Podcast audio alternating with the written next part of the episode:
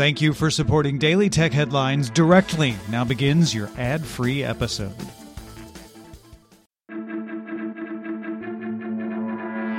These are the Daily Tech headlines for Monday, July 12th, 2021. I'm Rich Stroffolino. The U.S. Federal Communications Commission approved Amazon to use a radar sensor for use with motion sensing and contactless sleep tracking.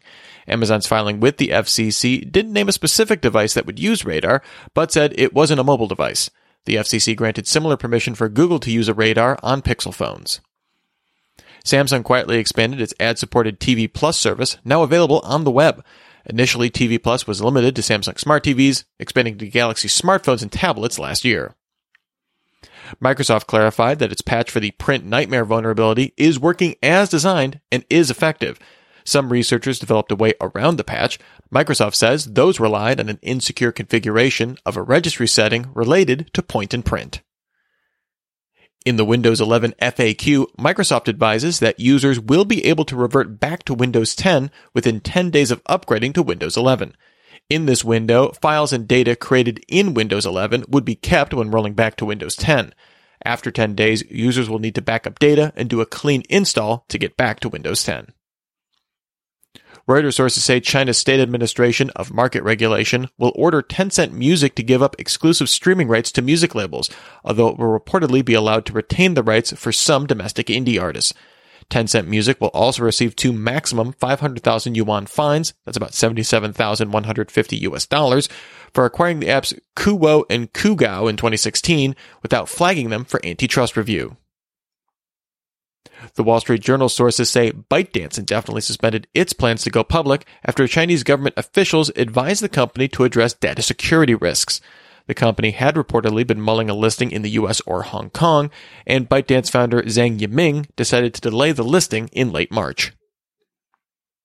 Reuters sources say Indonesia's latest IPO from e-commerce firm Bukalapak received enough investor orders to cover its sale on its launch day on Friday.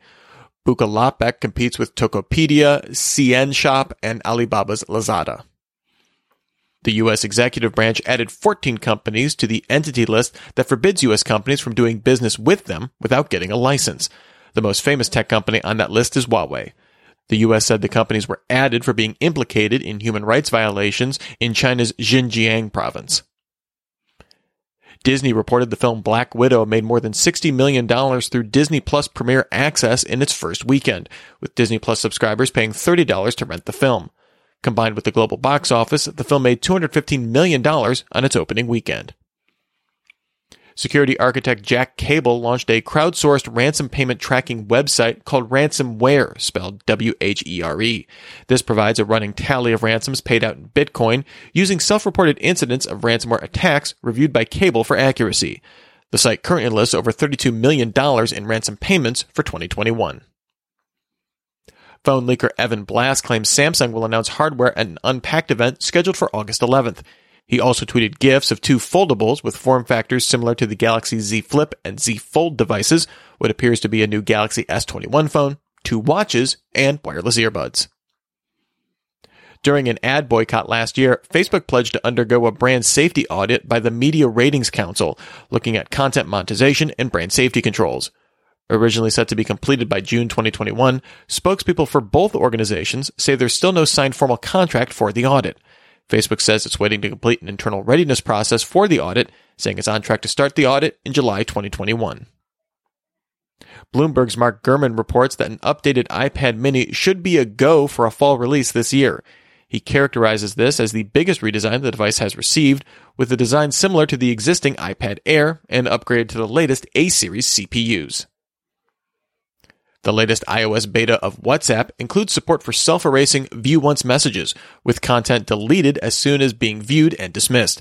The feature came to the Android beta of the app last month. And finally, Samsung updated its technology roadmap, now showing that its 3 nanometer gate all around early transistors will begin production in 2022, but only available internally. The company also announced new 5 nanometer and 4 nanometer FinFET based technologies will be available to third party chip customers in 2021 and 2022 respectively, with 3 nanometer chips for third parties expected in volume by 2023. Remember, for more discussion of the tech news of the day, subscribe to Daily Tech News Show at dailytechnewsshow.com. You can find show notes and links to all these headlines there as well. Thanks for listening. We'll talk to you next time. And from all of us here at Daily Tech Headlines, remember have a super sparkly day.